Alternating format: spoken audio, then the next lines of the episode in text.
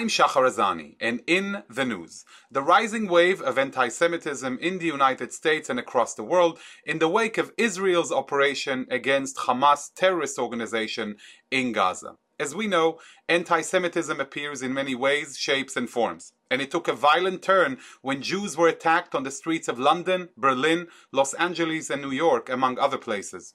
The bias against the Jewish state, which fueled much anger, appeared also in the way traditional media covered the main story, as well as the way it was depicted on a variety of social media outlets. One such public incident took place with the New York Times when the National Director Emeritus of the Anti Defamation League, Abraham Foxman, publicly cancelled his subscription to the paper, stating, I grew up in America on the New York Times. I delivered the New York Times to my classmates. I learned civics, democracy, and all the news fit to print for 65 years, but no more. Today's blood libel of Israel and the Jewish people on the front page is enough.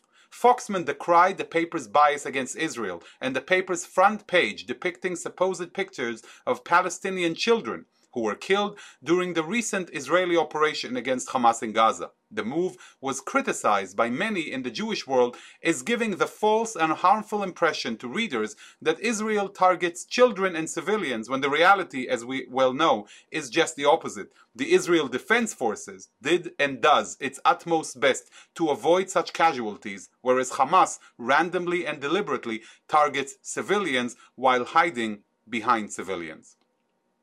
To discuss this important issue and more, I am privileged to have with me on JBS the legendary Abe Foxman, an admired community leader, activist, and thinker. Abe, thank you so much for joining us on JBS. It's a pleasure having you. How are you? Pretty good. Thank God now. Baruch Hashem Yom Yom, as we say. It was a lot different a year ago. So we, we begin to appreciate things we took for granted.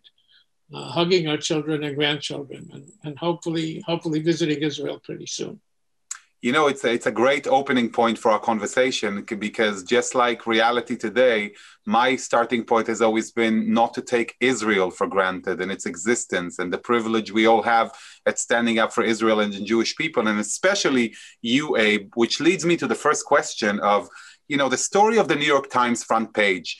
Um, tell us a little bit about your feelings and your thought process when you opened the, the paper that friday and saw those images well, sadly, I wish to say to you, I, I, wish I could say it was a shocking surprise. It wasn't because it was part of a pattern. And it was, you know, as we say colloquially, it was the straw that broke the camel's back, or from our perspective, higiyu mayim nafesh. That's as, as the, the, water came that high when I said, okay, enough. But I, ironically and sadly, um, it's a long process. The New York Times, Jewishly owned, Jewishly owned, and of course accused by all anti Semites and all people who don't like the Jews as a Jewish newspaper. The Jews control the media, always had a problem with their being Jewish. And, and even, even in the days of the Holocaust, World War II, the Holocaust didn't, almost didn't exist in the pages of the New York Times. There recently was an exhibit at the US Holocaust Memorial Museum in Washington about America and the Shoah. And as you walk through the exhibits, um, Jews being killed was covered on page one in Omaha, but it wasn't covered in the New York Times. So from those days, they've had issues with Jews. Um, the general manager, whose name was Abe Rosenthal, was told if he's to continue as general manager, he had to change his name. So Chas v'chalila wouldn't be too Jewish, and he became A.M. Rosenthal. So they, they have a problem. When it came to the establishment of the State of Israel, and there were forces in the American Jewish community, then called the American Council of Judaism, that was worried about double loyalty, Zionism, that Jews will be considered uh, not loyal enough to, and that was part that infected um, the, the, leadership of, um, of the New York Times, and they were opposed editorially to the establishment after the state of Israel, after the Shoah. Okay, even after the Shoah, um, they and, and this this continued. So it, it's not something new. But again, you know, uh, it is the newspaper of record. It is. Sadly, it is.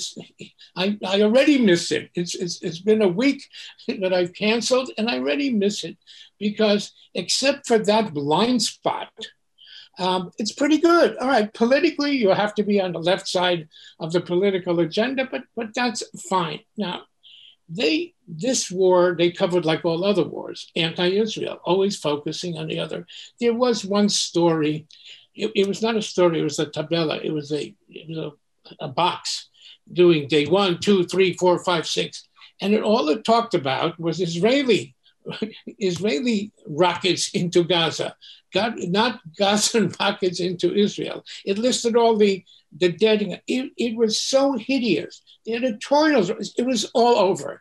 And then when I opened up, picked up the New York Times and saw this, I said, "That's enough." That's enough. And and you know, um, I don't believe in cancel culture. Uh, I made a decision for myself. I shared the decision.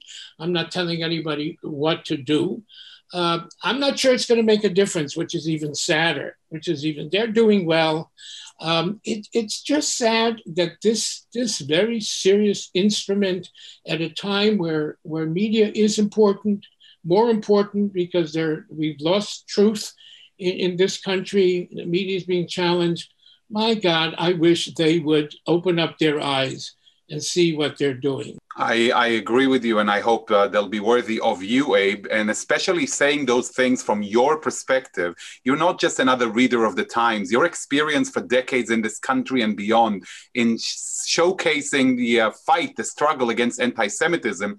I want to ask you about, you know, uh, an interaction that happened last week on Bill Maher's show on HBO when Nicholas Kristof was interviewed on the issue of Israel and Gaza, and there was a very telling moment because uh, Kristof wrote, of course, a scathing op ed against Israel in which he infused a paragraph almost, just kind of like to balance things out, and said something nice about, you know, Israel and Israeli Arabs, etc. All this at a time when Israeli Arabs are galloping into the Zionist coalition. But still, and when Bill Maher opened the question with, with stating that paragraph, you could almost see Kristof fidgeting in his seat, uncomfortably saying, you know, smilingly, there was a context to my remarks. Did you catch that? Yeah, and he was very uncomfortable when he had to admit that, you know, call Israel apartheid. Arabs in the, are in the Knesset. They vote. They, they're doctors. They're lawyers. They're judges, etc. So these people have difficulty uh, admitting the truth. But Shacha, I, I, I said publicly, uh, when I came to this country, I the Times was my civics lesson. I learned democracy. Uh, this is you know, every day I came to school. I went to yeshiva. I even made fifty cents a week distributing the New York Times. Um, it, it, wherever I would go, globally, you know, it was the international edition of the Herald, which is a, an element of.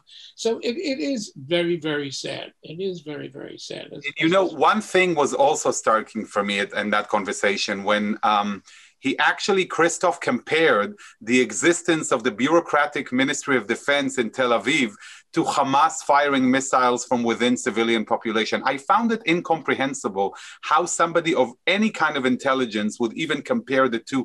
Can you explain? I mean, how could that how could that even work?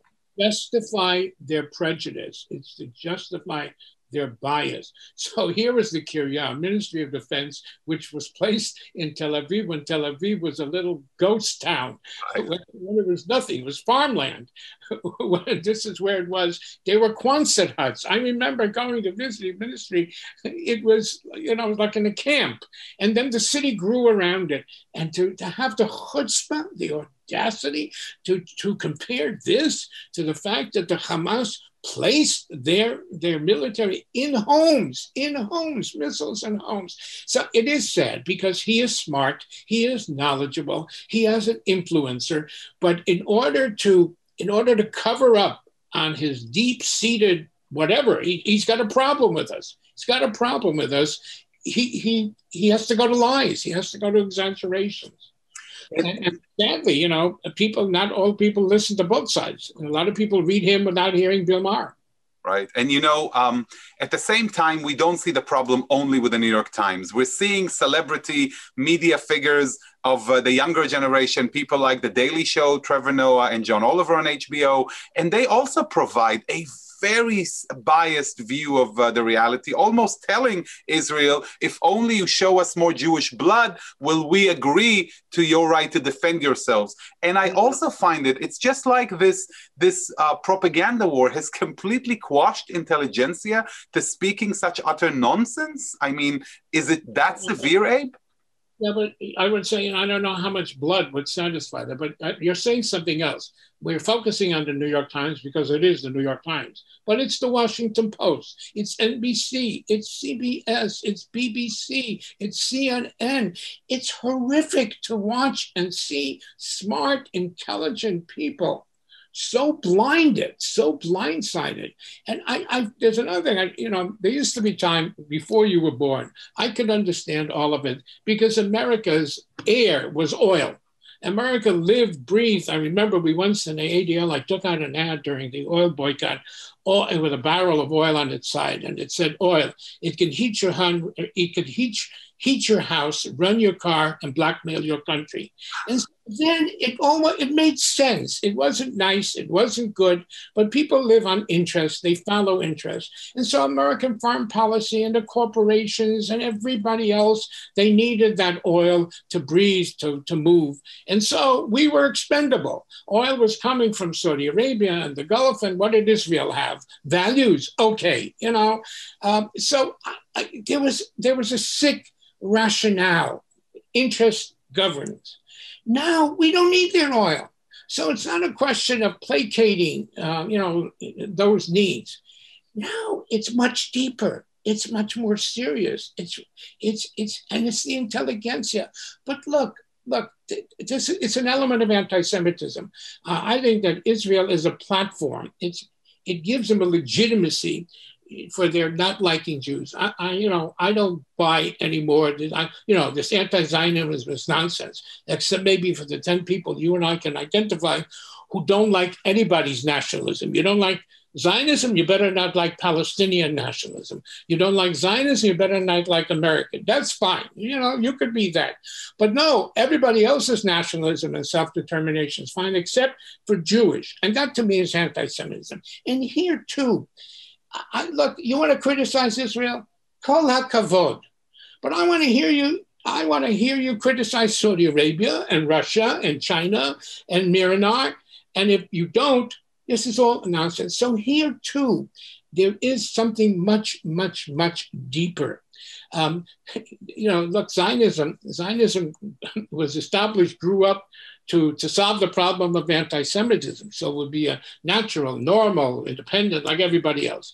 Ironically, what was not permitted for Jews now is becoming not permitted for Israel. So it's become the Jew of the nations.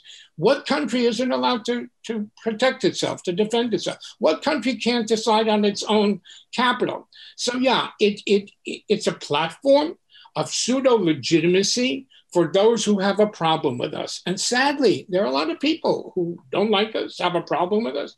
Mark Twain, Shachar, Mark Twain, who ironically, uh, among, besides being this great American uh, cultural icon, became a major, major advocate against anti Semitism. He got himself in trouble uh, financially, he had to take a trip um, to Europe to give speeches to make money to pay his debts. And he came back and he wrote an essay called Concerning the Jews. And he wrote, and he said, wherever I went, I found anti Semitism. Rich people, poor people, smart people, stupid people, religious people, atheists. And he said, it was just overwhelming. There was always somebody else and had another reason. And, uh, and he, he came up with, a, with his own answer. And his answer was that the Jews succeed. So it's jealousy. Well, that's a big problem. What do you do? Tell your children to be number two or number three? Uh, so that's it. And, and, he said, he wrote in 1890s, he said, there's this guy Herzl who wants a Jewish state. Can you imagine if all the Jewish smarts came to one place, how it will impact on the world? But ironically, ironically, anti-Semitism the oldest of hatreds, serves a lot of masters. It metastasizes. And so this month, this month, like like seven years ago, etc. It serves the master of why do you attack Jews? Because they support Israel. Okay, so that's now the reason. So there are pogroms in Los Angeles and New York and and and Tulsa and whatever, and, and uh, Salt Lake City. Why why are Jews all of a sudden targets again? Not because they're successful, not because they control the media, not because they control finance. Now it's because they support this apartheid colonialist state, and therefore they're deserving. That's today you know, so when you we, we're going to talk or we talk about anti-Semitism, Lama, why? The answer is if we knew, we could eliminate. If we knew, maybe we'd find a vaccine or an antidote. The truth is, it serves a purpose. It serves a need. People need to have a somebody that they can attack, and we unfortunately you know, God's given us a lot of good things, but He's also made us the object and the subject of the chosenness. We're right. chosen to be singled out. We're chosen to be people who, who hate us because they're jealous. Okay. Hey, but, but, it seems to me, um, and you, of course, can, uh, I, I'd love your opinion from your vantage point that what's happening in this round is, first of all, a very quick, slippery slope from the political realities on the ground in Israel into beating up Jews in Times Square. And then we all need to remember that it started with social media TikTok of Arabs beating up Jews on the light rail in Jerusalem, and then manifested in Arabs beating up Jews on the streets of, you know, LA and New York. And in, in addition, the blatant anti Semitism, there was the interview the other day on CNN with uh, the Pakistani foreign minister who started by saying, you know, they have all of these connections in the media and all of that money. So naked out there, just in your face, people feel that, that they, they have the uh, ability to speak in such a way and they can get away with it? The fact is, it was always there. It was always there. and it was deep, even in our country. It was deep those of us who, who worked in the vineyards of fighting the prejudice, and I've been doing it for 50 years, we came to realization a long time ago. It's a yesh, haya, it, is, it was, it is, and it will be, till, till we find an antidote. If we didn't find an antidote after Auschwitz, when Auschwitz was laid bare to the world, now we have generations who don't know, but then the world knew. They saw what hate can do. They saw what anti-Semitism can bring if we didn't put together all the scientists, all the social, all, everybody to find the antidote to hate, because we were just the first target, then we're not going to have it. So we came to the realization it will be with us. And for, I don't know, 50 years, we kept on saying to first to the Jewish community, then to the, to the general, it is serious. It's here. It's now. What we did is we developed a, a firewall, a containment policy. We used all elements. We used the law, we used education, we used um, coalitions, we used the truth. Now, anti Semitism is a lie. How do you answer a lie with the truth? We had the truth, we had the media. Then, what happened in the last several years are, are two things. First, um, internet, social media, which changed the whole. We still don't know what impact it's having on us. We know it's destroyed privacy it's in a it's in a process, and I would even say it's already destroyed civility.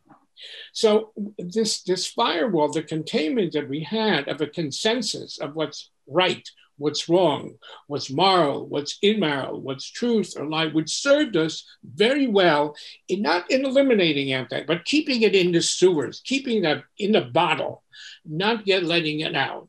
So the internet just it's a superhighway, yes, for good things. Look, it's making it's, it's, it's enabling us to talk. You know, I'm home and you're in your and you're home, and we're broadcasted to, to the world. So wonderful. But it also is a superhighway, which which anonymously in nanoseconds permits uh, the the transmission of hate. Now, the other thing that's happened, and in our country, but globally, is we, we, we destroyed a consensus on what's right and wrong. Thanks to Mr. Trump. Now, you know, I, he didn't create anti-Semitism, he didn't create hate, but he gave it to hechsher. It's okay. So the Charlottesville 200 Donald Trump didn't create. They were always there. And I know in the ADL, we knew who they were, we knew what they were saying, we knew, but they didn't have the chutzpah to stand up in front of a camera and say, we will replace the Jews. So that's the new atmosphere where all taboos are gone now. So the, the, the, the Pakistani, uh, was it Pakistani? Yeah. foreign minister. He always was an anti-Semite, but he would maybe say that a party in, in wherever it was in Karachi or whatever. But now all of a sudden he feels it's okay. It's okay to say it on international television because the atmosphere has changed. Plus, he feels the wind behind him that when he Googles Jews, wow, the algorithms show him that everybody hates Jews, which is you are so you are so correct because he actually mentions as much in the interview. He says outrightly, "I'm just saying what everybody knows." Yeah, yeah, absolutely. Because well, that's the problem. Listen, many years ago, um, when I was at the ADL and the internet came was starting to to grow um, I took trips to Palo Alto and I met with some of these geniuses. And I said, I didn't understand a lot of it. And I said, you know what? Thank you. Thank you. You've given us the means of educating, information. This is all wonderful. But there are unintended consequences of your genius. I don't blame you for it, but you have a responsibility. Their answer then to me was algorithms. algorithm. But, you know, they blamed everything on algorithms. But the truth is, we now know, we didn't know as much then, they control the algorithms. Right. Listen, Shachar, on, on my tweet on the New York Times, there were, as of now, there are 4,800,000 impressions. 4,800,000 people in less than a week have touched that tweet. It doesn't happen by magic. It happens because people are manipulating. They're taking it to an audience. The audience say they're pushing it. They're pushing it out. Somebody's doing for either for money or for interest or whatever. So it's a new tool which has so impacted. Now, well, now, I, I, have to I have to say that in this regard, I am very happy that your voice was echoed to such a degree, and hopefully it will continue to echo. This is the one time where I fully support the algorithm, but I get what you're saying. But it's, but it's scary because somebody's playing it. Somebody's playing positive and negative, and and they have a power that we never believed. I don't think they believed that they would have. Uh, but now they now now they admit that they play with the algorithms and it's for profit. Okay, and um, look, politically, it's been used.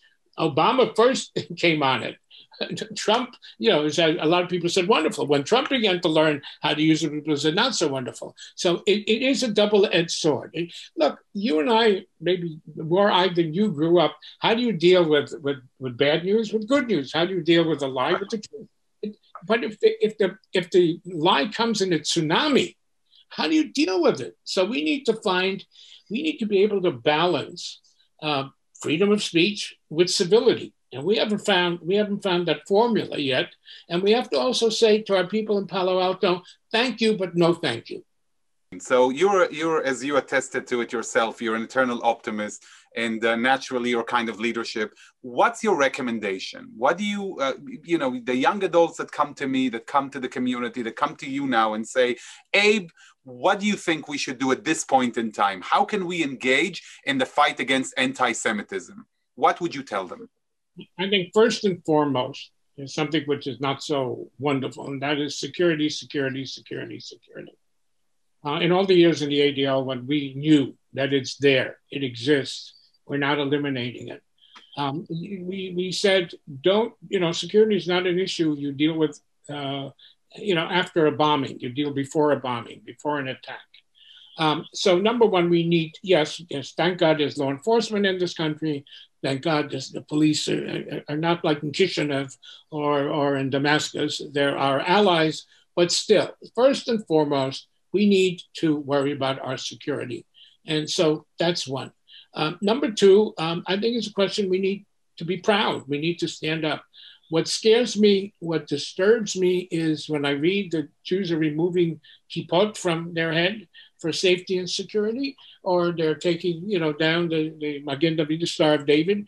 That's a victory to the anti-Semites, which they, you know, we shouldn't give them. So if you have security, you can publicly continue to be proud who you are. Then we need um, to educate. You know, thank God the American Jewish community has learned how to utilize its God given political rights. Um, I once argued, I remember, with Erdogan, who said to me, Oh, the Jews try. I said, No, we don't have power. We have influence. And he said to me, Well, what's the difference? I said, There's a big difference. When you ask me to do you a favor and I don't succeed, and then you say, ah, Oh, those goddamn Jews, they didn't want to do it for me. They have the power. No, but I said, You need to understand, you asked me to do something. And if I think it's the right thing to do, I will use my influence. Why? Because Jews have used their God given civic rights to vote, to support, to speak up. Well, now we need to do it more than we've ever done it before. We need to stand up for, for rights for Israel, for what we believe. We need to embrace Shachar, our friends. You know, it, it, it's a it's a much longer conversation. I don't think we should be, I don't think we should be wasting energy, um, you know, attacking the squad. Okay, you know what? the, the, squad is the squad. It's not the Democratic Party. It's not America. Um, I remember the Republican Party had its Pat Buchanan's and its Percy, Senator Percy's. And you know what? They were more powerful than the squad and they didn't have their way. I think what we should be smart is embrace our friends. Tell our friends thank you. Tell them we will support them. Tell them it's important rather than take out ads about somebody who we're making bigger than they are. So even the celebrities, you know what? We've, we, have we have made them much bigger. Their voices are much bigger. You know what? Put them down, move on, embrace your friends, show your friends that it's important that they stand up. So security, pride of who you are, and standing up to what you believe in. Shachar, I felt I felt very disappointed in the American Jewish community in the last two weeks. Um, I, I know I didn't see them in the streets supporting Israel. I don't. To me, I always when everybody said, "Oh, the American Jews, they're not, they're less." You want to know something? The American Jews care more about Israel than anybody knows, um, because I grew up at a time when American Jews didn't even know where Israel was. Today, half of American Jews were in Israel. You have more institutions on the college campus pro-Israel than we could ever imagine. So, you know, and, and if they disagreed, they care. You know, they, they didn't care before. So, but something happened it's partially Israel's fault. And it's Israel. Why? Because Israel did not communicate to the world, or certainly to even to the Jewish community, that it was in danger. It really was in danger. This was a serious crisis. Chas v'chalila, if the Hezbollah opened up, how many iron domes are there in the world? You know, and Jews did not perceive this threat and weren't ready to go to the streets the way I think the world should have seen them. And so now part of it is because the, the Israeli leadership wasn't there. The Israeli leadership was preoccupied in, in this, you know, unimaginable Israel was under threat, real threat. Hey, you know, I, I completely agree with you that we can, uh, on an individual level, we mm-hmm. can and should do more. I was speaking in one of the rallies on Long Island, and I remember thinking to myself, I really have to aim my phone well to get a shot where it seems fuller than it is. But then they show you the images on Queens Boulevard uh, where you see thousands of people march. Some, some of them, or too many of them, useful idiots holding signs of from the river to the sea, not even realizing what that means. But I think that the biggest message here is to rise up. Of course, take care of your security. And if I'm hearing you correctly, for our uh, younger audience on college campuses, it's about not just focusing on the bad guys, on SJP and others, but also building alliances with other groups on campus. Show them your colors, find means to collaborate so that they get to know you as person to person, which will build long term relationship, not just as Israel, but as Jews, as people.